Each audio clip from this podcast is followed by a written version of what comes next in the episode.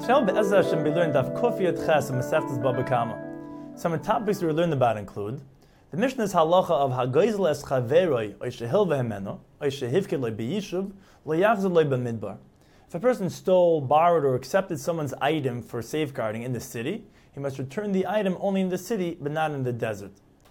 The Mishnah's halacha of imr l'chaver gizaltich hel visani hivkadete etzli ve'eni de lach im loy hechzarti lach chayav l'shalom.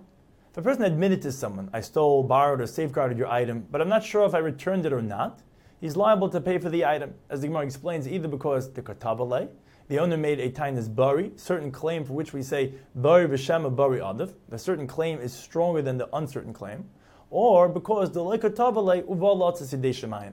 The owner did not make any claims, but the ganav wants to fulfill his moral obligation to return the item. The Mishnah's halacha of hagoynev tlem and eder be'echziroi umeis oinignev chayav b'achar yusai. If a person stole someone's sheep from its pen and he returned it, if afterward the sheep died or was stolen from its pen, the original ganim is liable to pay because, as Rashi explains, the mechiganva kamli bershusei v'lav hashavahi ademoidelu lebalam. The ganim acquires all responsibilities for the sheep until he returns the sheep, and it's only considered returned if the owner is notified of its return so that he knows to guard it. If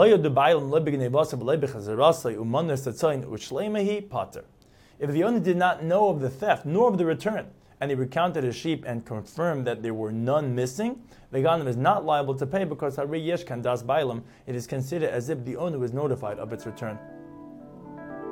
The four opinions regarding Das Bailam.